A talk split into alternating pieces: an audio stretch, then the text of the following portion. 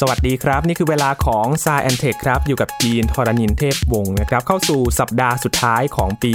2021 ครับ วันนี้ยีนเลยมาสรุป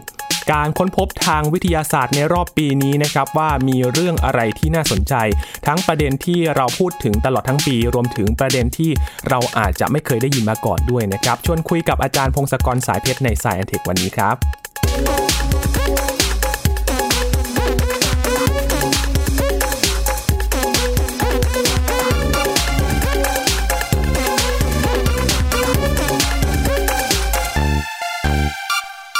ปีนี้ก็คงไม่พ้นยกให้เรื่องของโควิด -19 เป็นเรื่องหลักๆนะครับในการวิจัยในการศึกษาทางวิทยาศาสตร์นะครับ เพราะว่ามีประเด็นหลายเรื่องเลยที่น่าสนใจเกี่ยวกับโควิด ตั้งแต่ต้นปีจนถึงปลายปีนี้นะครับ ทั้งการกลายพันธุ์ของไวรัส การพัฒนาวัคซีนรวมถึงการศึกษาดูอาการต่างๆ ที่เกิดขึ้นนะครับ เพราะว่าพอไวรัสเกิดการกลายพันธุ์อาการก็มีลักษณะที่แตกต่างกันด้วยนะครับ เรื่องนี้ก็ถือว่า เป็นหนึ่งเรื่องที่น่าสนใจ แต่ว่าก็ยังมีการค้นพบอื่นๆครับหลายเรื่องที่เราอาจจะยังไม่เคยรู้มาก่อนด้วยนะครับ ว่าในปี 2021 นั้นมีเรื่องอะไรกันบ้าง อยู่กับอาจารย์พงศกรสายเพชรแล้วครับ สวัสดีครับ อาจารย์ครับ สวัสดีครับคุณยีนสวัสดีครับท่านผู้ฟังครับ คือปกติเราก็จะมารวบรวมกันในรอบปีนะครับอย่างที่อาจารย์เคยสรุปเมื่อปี 2020 จริง ๆ การค้นพบทางวิทยาศาสตร์เนี่ยมีเป็นหมื่นๆโปรเจกต์เลยใช่ไหมครับอาจารย์ ใช่ครับทั้งปี ทั้งปีมันจะมีเรื่องทำเป็นหมื่นโปรเจกต์นะครับ แล้วก็ที่เป็นข่าวก็อาจจะเป็นหลักหลายร้อยใช่ไหมครับแต่ละวันนี่ก็จะมีเรื่องสำคัญสำคัญมา1 2 3 อันอยู่แล้วล่ะทุกวันเลย คืออันนี้ก็เป็นการสะสมไปเรื่อยๆ ของทีม นักวิทยาศาสตร์ นักวิจัย วิศวกรแล้วก็บริษัทต่างครับๆคนรวมกันก็หลายล้านคนนะนะครับ เพราะฉะนั้น เรื่องมันเยอะเกินหัวพวกเรา เราก็ได้แต่พูดถึงเรื่องที่ที่ใหญ่ ๆ ที่สุดที่แบบว่ามันอาจจะเข้าใจง่าย หรือว่ามันใกล้ชิดกับชีวิตประจำวันของเราหน่อย อย่างที่คุณยีนพูดเกรินไปก็คือไอ้โควิดเนี่ยก็ทั้งปีเนี่ยก็เรียกว่ามันเป็นอะไรล่ะเป็นวิกฤตของมนุษยชาติอะนะที่แบครับบต้องรีบรักษาใช่ไหมคนก็ตายไปหลายล้านคนแล้ว ไวรัสทุกครั้งที่แบ่งตัวมันก็มีโอกาสที่จะกลายพันธุ์เพราะฉะนั้นโควิดเนี่ยก็มี สายพันธุ์นับพันเลยนะ เป็นพันแบบประมาณ 3 4พันแบบเท่าที่ผมทราบนะ แต่ว่าไอ้แบบที่แบบกระจายได้เก่งๆ ก็มีไม่กี่แบบที่แบบว่าเรารู้จักในในมีชื่อของมันนะแต่ไอ้ปีที่ผ่านมาเนี่ยก็มีอัลฟาเบต้าแกมมาเดลต้าใช่ไหมครับไอ้เดลต้านี่รู้สึกเป็นพวกหนักที่สุดที่แบบทำลายมนุษยชาติไปเมื่อกลางปีเนี่ยรวมถึงประเทศไทยด้วยที่ติดกันเต็มไปหมดโรงพยาบาลเต็มเลยขณะเดียวกัน จากการวิจัยและความรู้แล้วก็การระดมสร้างวัคซีนให้ฉีดให้เยอะจำนวนเยอะมากๆ ตอนนี้ก็รวมกันได้ประมาณทุกๆ วัคซีนเนี่ยได้ประมาณหมื่นล้านโดสแล้วเนาะอืมเอ่อแต่ว่าเราก็ต้องฉีดเพิ่มไปคิดว่าปีหน้าก็ต้องทำให้ได้อย่างเนี้ยอีกสักหมื่นล้านโดสถึงจะครอบคลุมไปหมด แล้วก็มีเข็มกระตุ้นอะไรด้วยให้ครบอะนะครับก็คิดว่าจะดีค่อยๆดีขึ้น เพราะเดลต้าเราก็ มันเริ่มจะถูกแทนที่ด้วยโอมิครอนแล้วครับโอมิครอนก็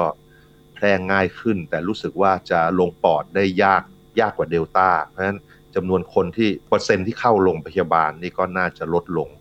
ก็มีคนบอกว่าลดลงหลายเท่าเหมือนกัน เราก็หวังว่ามันจะเป็นสายพันธุ์ที่แพร่แล้วมาแทนที่สายพันธุ์โควิดอื่น ๆนะครับครับคืออันนี้ก็มีหลาย ๆ คนบอกว่าอาจจะเป็นข่าวดีแต่ก็เราก็ลองรอดูต่อไปนะครับคือมันก็ไม่แน่ว่า ถ้าเกิดแพร่เยอะๆแล้วเดี๋ยวมันกลายพันธุ์อีกทีแล้วมีพิษขึ้นมาทำยังไง แต่ว่าอืมเออ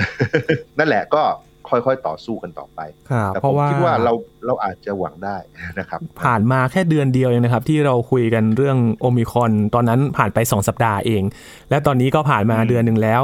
สถานการณ์มันก็ยังเดาทางไม่ถูกนะครับ อาจารย์ว่ามันจะเป็นยังไงแต่เรารู้ว่ามันแพร่เร็วแน่นอน เพราะว่าตัวเลขอย่างในอังกฤษในฝรั่งเศสเนี่ยก็ทะลุแสนต่อวันแล้ว ใช่ครับใช่ แต่ว่าดูจำนวนคนตายยังไม่เพิ่มนะคืออมมันยังโอเค ที่ต้องเข้าโรงพยาบาลนี่ก็ไม่เยอะเท่าไหร่ คาดว่าน่าจะพอรับมือไหวนะครับอันนี้ก็เป็นความหวังของเรานะครับ แล้วนอกจากนี้ก็มีการวิจัยที่เริ่มมียาออกมาใช่ไหมครับครับอ่ามียาออกมาที่ผ่านมาปีนี้ก็คือมี 2 ตัวนะอันแรกนี่ก็คือโมลนูพิราเวียร์นะไอ้ยาเนี้ยผู้ผลิตบอกว่าจะลดการป่วยไปได้ 50%ใช่ไหม แต่แบบการ test ต่างๆ แล้วดูเหมือนมันจะใกล้ 30%มากกว่า เพราะฉะนั้นมันก็อาจจะเออดีกว่าไม่มีแต่ว่าจะหวังมากก็ไม่ได้ใช่ไหมครับแล้วก็ของยาของไฟเซอร์ที่ออกมาอีกอันก็เอ่อดูเหมือนว่าจะ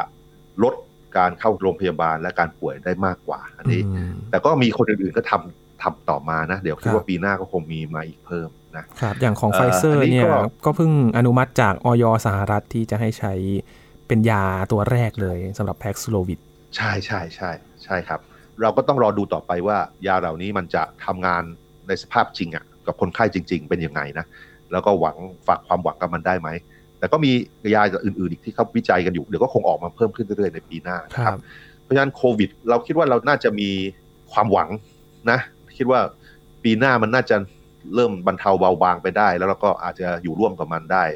ดีขึ้นกว่า 2 ปีที่ผ่านมานะครับครับ แต่ว่าก็ห้ามประมาทนะ คือตอนนี้ทุกคนก็ควรจะใส่หน้ากากเสมอ คือประเทศเราเนี่ยเป็นประเทศซึ่งใช้ได้เลยนะ ประเทศอื่นๆหลายๆประเทศเขาไม่ยอมใส่หน้ากากกันนะแต่ว่าประเทศเราเนี่ยไปที่ไหนก็มีคนใส่หน้ากาก เพราะฉะนั้นมันก็ลดอัตราการแพร่กระจายไปได้บ้างเยอะเลยล่ะ แล้วก็มีคนถ้ามีวัคซีนฉีดก็ก็ฉีดประเทศเราก็พอใช้ได้ ประเทศหลายๆประเทศนี่มีวัคซีนล้น แต่ว่าคนไม่ยอมฉีดอย่างเงี้ย ก็ไม่รู้จะแก้ยังไง สิงคโปร์เขาพยายามแก้ปัญหานี้โดยเขาบอกว่าถ้าเกิดคุณไม่ฉีดวัคซีนแล้วคุณป่วยคุณต้องจ่ายค่ารักษาเองนะแล้วก็เริ่มมีกฎหมายที่ว่าจะผ่านก็บอกว่า ถ้าเกิดคุณไม่ฉีดเนี่ย คุณห้ามไปนู่นไปนี่สถานที่ต่างๆ อะไรเงี้ยก็มีคนมาประท้วงเหมือนกัน แต่ว่าประเทศเรานี่ก็คือปัญหาพวกนี้น้อยคือถ้ามีวัคซีนพอแล้วฉีดกันทุกคนอะไรเงี้ยคนคนน้อยมากที่จะไม่ยอมฉีด เพราะฉะนั้นปีหน้าน่าจะดีดีขึ้นกว่าปี 2 ปีที่ผ่านมานะครับ แล้วก็หวังว่าทั้งโลกจะดีขึ้นด้วย เพราะว่ามีวัคซีนทั่วถึง ทุกคนจะได้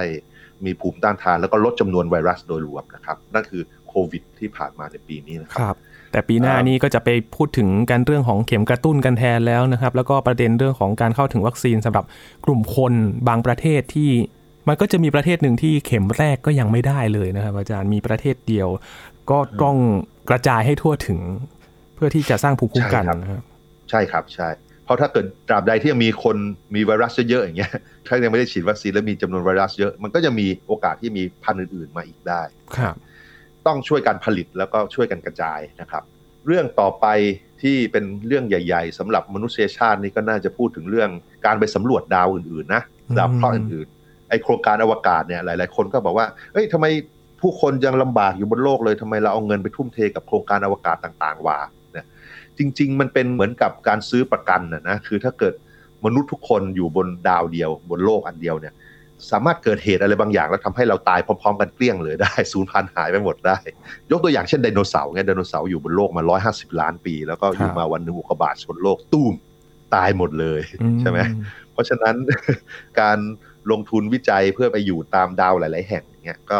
มันเหมือนกับการประกันชีวิต ว่าเราจะไม่สูญพันธุ์พร้อม ๆ กันนะนี่เราก็เพิ่งเริ่มเองเพื่อว่าเพิ่งไปดาวใกล้ๆเอง อันที่น่าตื่นเต้นก็มีดวงจันทร์ใช่ไหมกับดาวอังคารใช่ไหมแล้วก็โดยเฉพาะที่ดาวอังคารเนี่ยซึ่งเมื่อก่อนเมื่อ 10 ปีที่แล้วมันดูเหมือนว่าอุ้ยมันไกลไกลแล้วก็จะไปกันได้เหรอปีนี้มีการส่งยานอวกาศไปดาวอังคารถึง 3 โครงการเลยนะ คือมีของสหรัฐ มีของจีน มีของประเทศอ่า UAE นะ ของสองประเทศแรกคือสหรัฐกับจีนเนี่ยคือส่งหุ่นยนต์ลงไป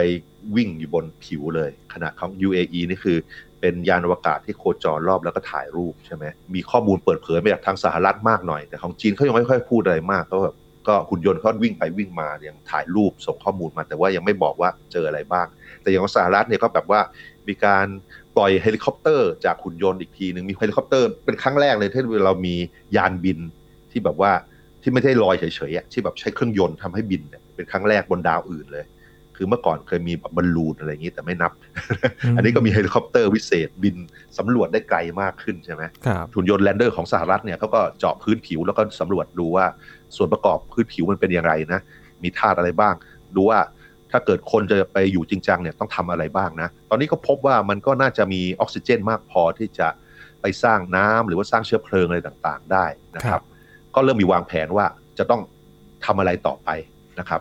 ก็เป็นก้าวแรก ๆ ที่ว่าเราจะเริ่มจะไปอยู่ดาวเคราะห์อื่น ๆ นอกจากโลกแล้วนะครับ ข่าวอีกอันนึงก็มีเรื่องเกี่ยวกับ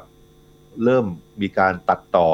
สารพันธุกรรมตัดต่อ DNA ของเราในร่างกายนะ วิธีตระกูล CRISPR เนี่ย CRISPR-Cas9 เนี่ยก็เริ่มทดลองดูว่ามันสามารถมาใช้ในการรักษาโรคต่างๆ ได้ไหม ก็เลย ทดลองเริ่มมีการทดลองว่าใส่ไปในร่างกายคน แล้วก็ไปทดลองกับคน 6 คนที่ว่ามีมีโรคประจำตัวที่มันเกิดจาก DNA ของเขาทำงานผิดพลาดเนี่ยทำให้เกิดมีโปรตีนที่ไม่ควรจะมีในร่างกายเยอะแยะเนี่ยแล้วดูว่าสามารถไปตัดต่อ DNA เขาได้ไหม แล้วรักษาโรคนี้ได้ไหม ปรากฏว่าพอใช้ได้นะ คือมันลดลดไอการสร้างโปรตีนที่เป็นพิษในร่างกายลงไปได้เยอะเลย เฉลี่ยถึงแบบ 80-90%นะครับ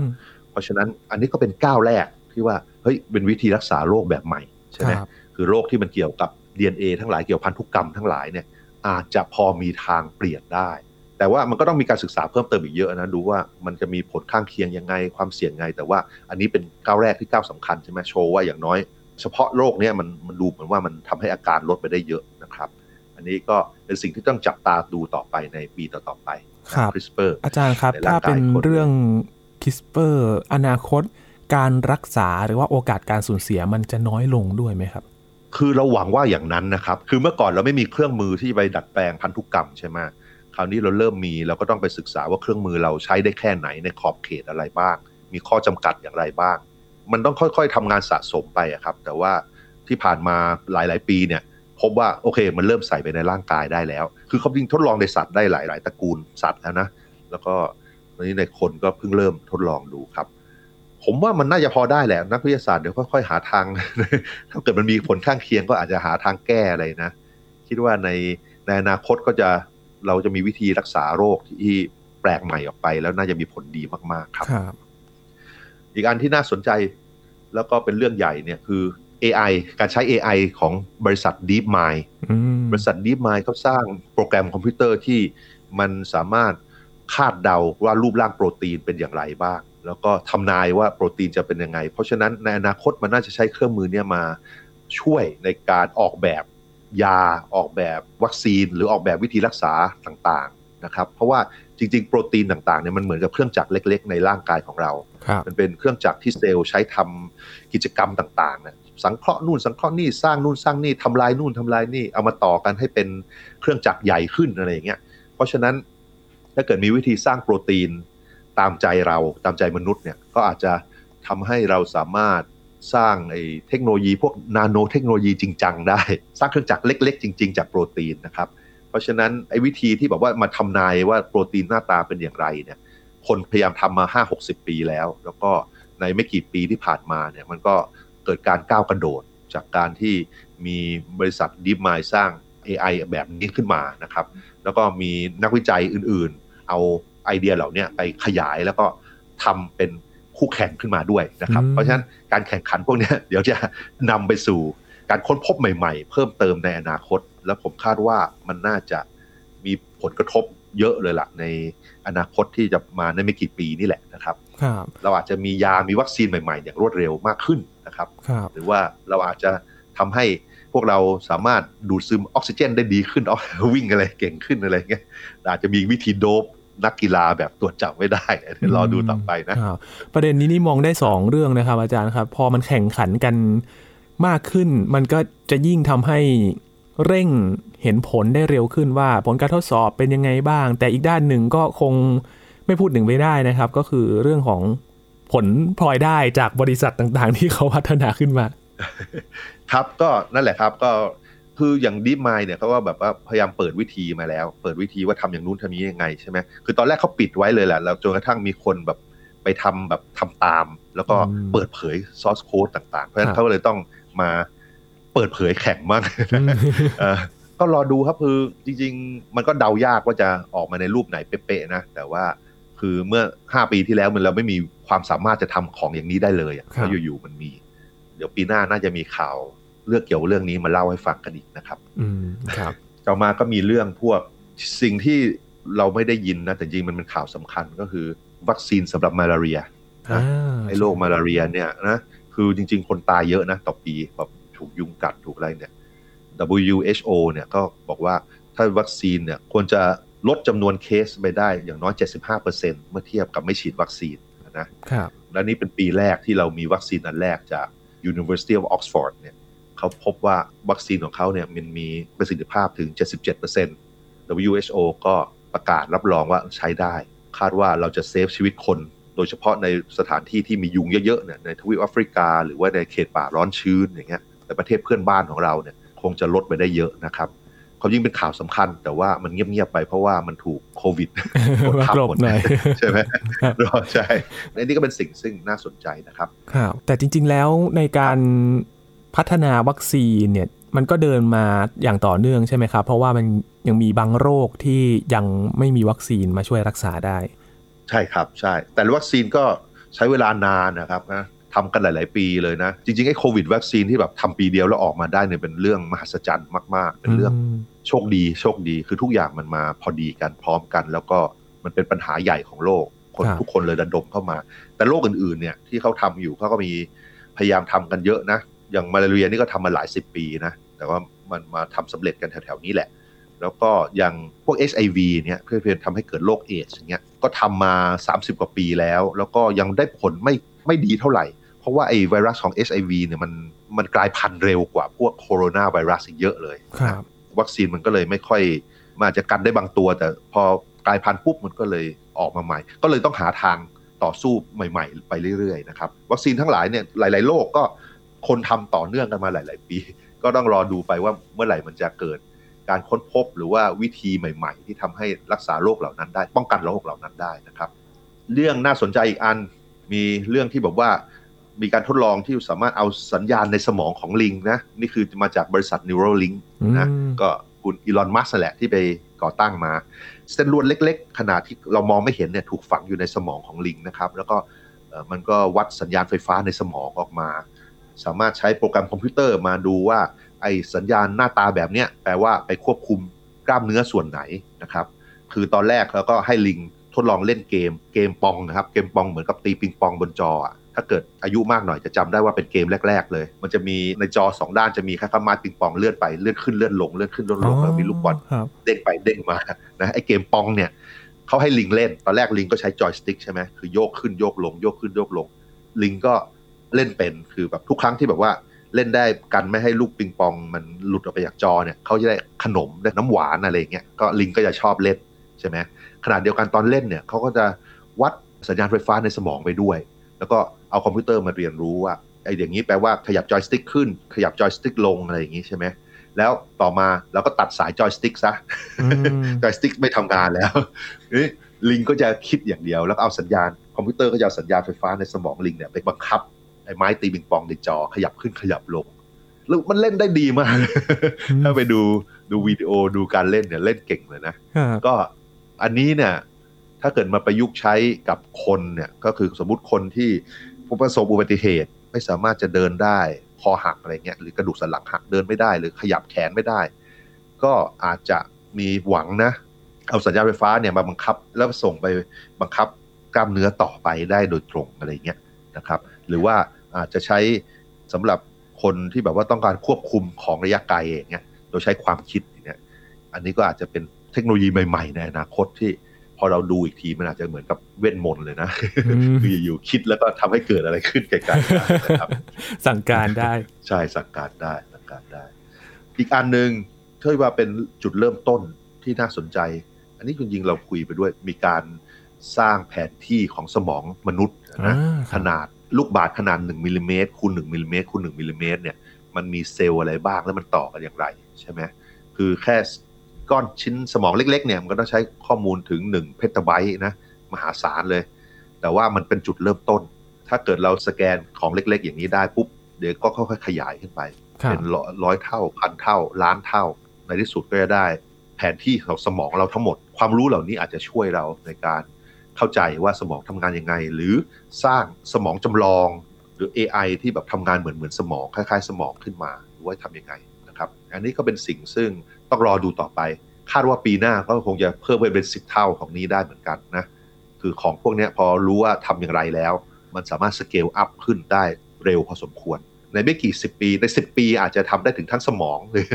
แล้วรอดูต่อไปอันนี้เดานะ อาจจะ สิบยี่สิบปีอะไรเงี้ยก่อนผมตายอาจจะได้เห็นนะครับ มันอาจจะเป็นเขาวงกฏแบบหนึ่งก็ได้ครับอาจารย์ถ้าดูจากความซับซ้อนของสมองเลยใช่ใช่ก็นั่นแหละมันเป็นสิ่งที่ซับซ้อนที่สุดที่เรารู้จักนะนะ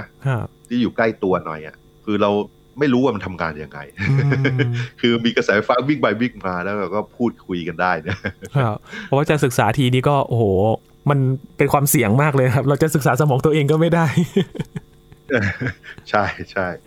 ก็ไม่รู้ก็มีคนบางคนบอกว่าเนี่ยพอถ้ารู้มากพอแล้วสร้าง AI สร้างหุ่นยนต์ที่มันฉลาดกว่าเราอะไรเงี้ยอาจจะเป็นจุดจบของพวกเราก็ได้อะไรเงี้ยเราก็ไม่รู้นะหรือว่า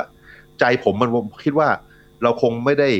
รู้มากจนกระทั่งสร้าง AI ขึ้นมาหรอกเราคล้ายๆเรารู้สมองยังไงแล้วเราก็รู้ว่าวิธีที่บอกว่ามาอัปเกรดสมองยังไงมากกว่า ในที่สุดสมองของพวกเราก็ถูกอัปเกรดไปเรื่อยๆก่อนครับคนในอนาคตก็สมองอาจจะเก่งกว่าพวกเรามากขึ้นไปเรื่อยๆเรื่อยๆเรื่อยๆ เราสามารถทำให้สมองพวกเราอะฉลาดกว่าตอนนี้ได้เยอะๆ ก่อนที่เราจะสร้าง AI แยกต่างหากผมคิดว่าอย่างนั้นนะแล้วเรารอดูต่อไป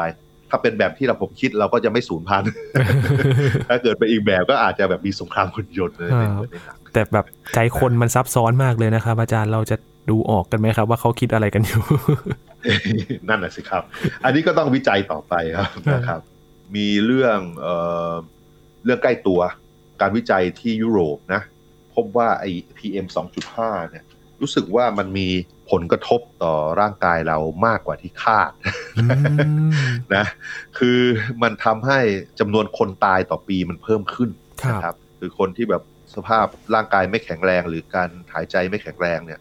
เปอร์เซ็นต์ที่ตายมันมากกว่าที่คาดไว้หลาย พอสมควรทีเดียว เพราะฉะนั้นบางทีเราต้องโฟกัสขึ้นมา ให้ว่าเราจะทำยังไงให้ลด PM 2.5 จริงจังมากขึ้นกว่านี้แล้วครับนะอย่างใน กรุงเทพอย่างเงี้ยในประเทศไทยเนี่ยหลาย ๆ เมืองเนี่ยพอปลายปีก็มีประจำเลยใช่ไหมมีฝุ่นผงมาเต็มเลยครับเราจะทำยังไงต้องแก้ยังไง อันนี้มีข้อมูลมายืนยันว่าจริง ๆ มันแย่กว่าที่เราคิดนะครับโอ้นะอันนี่ก็คเป็นรับอีกสิ่งหนึ่งคือดูเหมือนว่าจะเป็นภัยเงียบมากกว่าโควิด -19 เลยนะครับ คือโควิดเรายังรู้ว่ายังมีอาการที่มันแสดงออกให้ชัด แต่ว่าฝุ่นมันมองไม่เห็น แล้วก็ไม่รู้ว่ามันจะส่งผลอะไรกับเราตั้งแต่เมื่อไหร่นะครับ ใช่ครับ ใช่นี่แหละ แล้วมัน มันไม่ไม่หวือหวาเนาะมไม่เห็นชัดไงครับมันค่อยๆสะสมแล้วมันก็ฆ่าพวกเราที่อ่อนแอกว่าเฉลี่ยไปเรื่อยๆเรื่อยๆนะครับครับ อีกอันที่ผมคิดว่าน่าสนใจก็คือมีการชะลอความแก่ในหนูนะในนี้ในหนูอีกอันหนึ่งปรากฏว่ามันมีมีการทดลองในสัตว์หลาย ๆ อย่างนะนะอีกหน่อยอาจจะทดลองในคนก็ได้อีกอันหนึงเนี่ยที่ชะลอความแก่ที่ยังไม่เคยคุยกันไปคือ เอา อุจจาระฮะในลำไส้ใหญ่ ซึ่งมีแบคทีเรียเยอะแยะเนี่ยครับถ่ายทอดจากหนูอายุน้อยไปที่หนูแก่ๆหรืออายุมากๆ แล้วพบว่ารู้สึกว่าการทำงานมันดีขึ้นในหนูแก่ๆอืมอันนี้ก็น่าสนใจมากนะคล้ายๆว่าการทำงานของร่างกายของเราเนี่ย มันไม่ใช่เฉพาะเซลล์เราอย่างเดียวมันขึ้นกับสิ่งมีชีวิตที่อยู่กับเราด้วย คือพวกแบคทีเรีย พวกอะไรต่างๆ ในร่างกายเราด้วย เขาพบว่าไอ้แบคทีเรีย ในลำไส้ของหนูที่ดูหนุ่มสาวเนี่ยรู้สึกว่ามันจะช่วยสังเคราะห์นู่นสังเคราะห์นี่ช่วยย่อยสลายนู่นย่อยสลายนี่ดีนะครับ อันนี้ก็อาจจะเป็นสิ่งสำคัญที่อาจจะมาทดลองใช้กับคนต่อไปครับ อีกอันหนึ่งที่น่าสนใจที่คนอาจจะมองข้าม ความจริงเราเคยคุยเรื่องนี้ไปเมื่อปีที่แล้วด้วยเรื่อง xenobot xenobot นี่คือการสร้างหุ่นยนต์จากเซลล์กบนะอืมออกแบบเลยว่าจะเอาเซลล์กบสามประเภทเนี่ย มีกล้ามเนื้อมีเซลล์อีกสองประเภทเนี่ยมาต่อกันยังไง ให้เป็นเป็นเหมือนกับขยับไปมาแล้วทำงานได้ โดยออกแบบในซูเปอร์คอมพิวเตอร์นะครับต้นปีที่แล้วเราคุยไปทีหนึ่ง xenobot คราวนี้ปีนี้เพิ่งกลางๆ ปีปลายปลายๆปีเนี่ยมีการตีพิมพ์ออกมาว่าเออสามารถออกแบบให้มันประกอบพวกมันเพิ่มเติมได้ด้วย คือเพิ่มจำนวนนั่นเองอืมนะเป็นครั้งแรกที่เราสร้างหุ่นยนต์ที่สามารถเพิ่มจำนวนพวกมันเองได้นะครับเราก็หวังว่าเราจะไม่ทำพลาดแล้วก็ ทำให้หุ่นยนต์เหล่านี้ไปทำสิ่งที่เราไม่ต้องการนะ เช่น คือถ้าเกิดมาเพิ่มจำนวนมากไปแล้วไปย่อยสลายตึกของเราเนี้ยตึกก็พังหมดโอ้ใช่ไหมเราก็หวังว่าเราจะทำให้ถูกต้อง อันนี้ครับเป็นสิ่งที่ต้องจับตาดูต่อไป ไอเดียก็คือแบบว่า สมมติเราจะแก้ปัญหาทางสิ่งแวดล้อมเยอะๆเนี่ยมีไมโครพลาสติกอะไรเยอะแยะเต็มไปหมดเนี่ยไปช่วยกินเราใช่ช่วยกินหรือช่วยเก็บมามาเป็นก้อนๆใหญ่ ๆ เพื่อให้กรองง่าย ๆ ขึ้นได้ไหมอย่างเงี้ยนะอันนี้ไอเดียเหล่านี้ หุ่นยนต์พวกนี้ตัวเล็กมากตัวเล็กแบบต้องใช้กล้องส่องอะนะโอ้แต่ว่าก็รอดูต่อไปว่าจะเป็นยังไงหวังว่าคงไม่มีตัวที่แตกแถวนะครับ มาไล่มาไล่แบบกัดกินหวังว่าอย่างนั้นครับหวังว่าอย่างนั้นคือจริง ๆ แล้วมันไม่มี DNA อะไรของมันเลยอะสักพักครับมันก็จะพลังงานในเซลล์หมดมันก็จะตายไปหายไป หวังว่าไม่มีใครไปดัดแปลงให้มันมี DNA แล้วก็ก๊อปปี้ตัวเองแล้วส่งต่อไปได้เรื่อยๆ ไม่สิ้นสุดกันแล้วกัน นะครับไม่งั้นเราก็ต้องหาทางแบบไปย่อยสลายมันอะนะนะครับ ก็ต้องคอยแก้ปัญหาตามแก้กันต่อถ้ามีปัญหาเกิดขึ้น ใช่ครับใช่ครับสิ่งสุดท้ายที่อยากจะฝากไว้ก็คือเป็นแบ็กกราวด์ไอ้การวิจัยอะไรทุกหลายทั้งปวงเนี่ย มันมีเรื่องเรื่องใหญ่ที่สุดอันหนึงครับที่เราต้องแก้ให้ได้ ก็คือไอ้เรื่องปัญหาโลกร้อนนะอากาศเปลี่ยนแปลงเนี่ยโลกรวนเนี่ย climate change ไอ้ climate emergency เนี่ย จริง ๆ ปัญหามันแสดงอาการมาก ๆ เลยใช่ไหม ปีนี้เราก็เห็นภัยธรรมชาติเยอะแยะที่มันไม่เคยเกิดมาก่อนนะรุนแรงมากคนตายเยอะมาก มันมากกว่าที่เราคาดนะครับคือไอ้โมเดลต่างๆ ที่เราบอกว่าต้องทำยังไงให้ลดสภาพโลกร้อนยังไงเนี่ย มันมองการคาดการณ์ดีกว่าที่เกิดขึ้นนะ เพราะฉะนั้นจริง ๆ พวกเราต้องร่วมมือร่วมใจกันอืมแก้ปัญหานี้ให้สำเร็จไม่งั้น